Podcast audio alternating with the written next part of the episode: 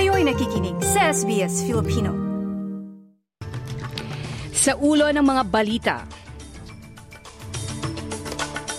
Pansamantalang pinagpaliban ang botohan ng United Nations Security Council para sa kaagarang ceasefire ng Israel at Hamas. Aasahang tatama ang isang tropical cyclone sa Queensland. At sa Pilipinas, mga mangingisdang Pinoy na salpok na isang Chinese vessel sa South China Sea. Yan ang mga mainit na balita sa oras na ito.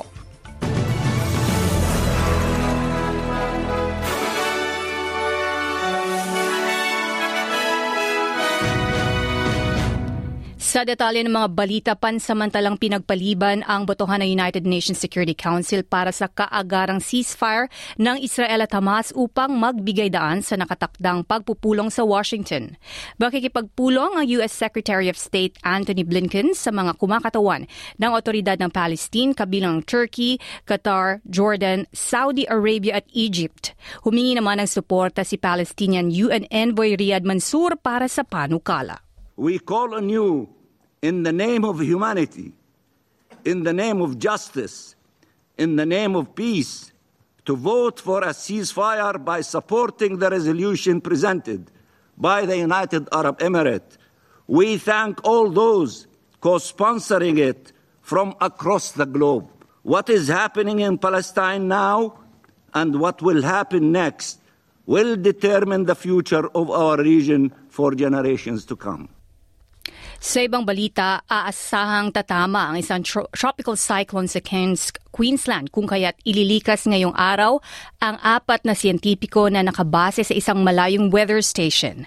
Tatama sa Willis Island ang tropical cyclone Jasper na category 4 storm at may dalang sustained winds na 195 km per hour at bugsong mahigit sa 270 km per hour. Asa namang maglandfall ang nasabing bagyo sa Cooktown at Townsville sa northern Queensland sa susunod na linggo. Nakataas na ang cyclone watch simula bukas kabilang ang mga residente ng Mackay na inabisuhan ng maghanda. Sa Pilipinas, nakipag-ugnayan ng Philippine Coast Guard sa China kaugnay ng pagbangga di umano na isang Chinese cargo vessel sa bangka ng mga mangingisdang Pinoy sa dagat ng Paluan, Occidental Mindoro sa South China Sea. Nailigtas ng Philippine Coast Guard nitong Martes ang limang Pinoy na mangingisda na di umano'y sinalpok ng isang Chinese bulk carrier na hindi man lang huminto para sa mga Pinoy na mangingisda. Humingi ang Pinoy na may-ari ng tulong at nagdemanda ng bayaran ng MV Tai Hang 8 ang danyos ng insidente.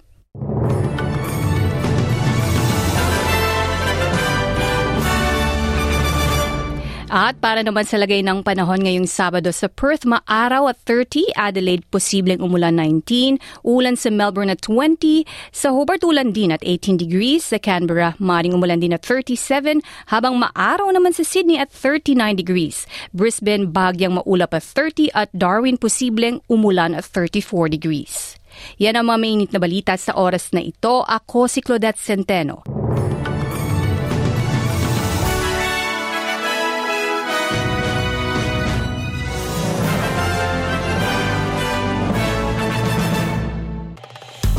Nice yung bang makinig na iba pang kwento na tulad ito?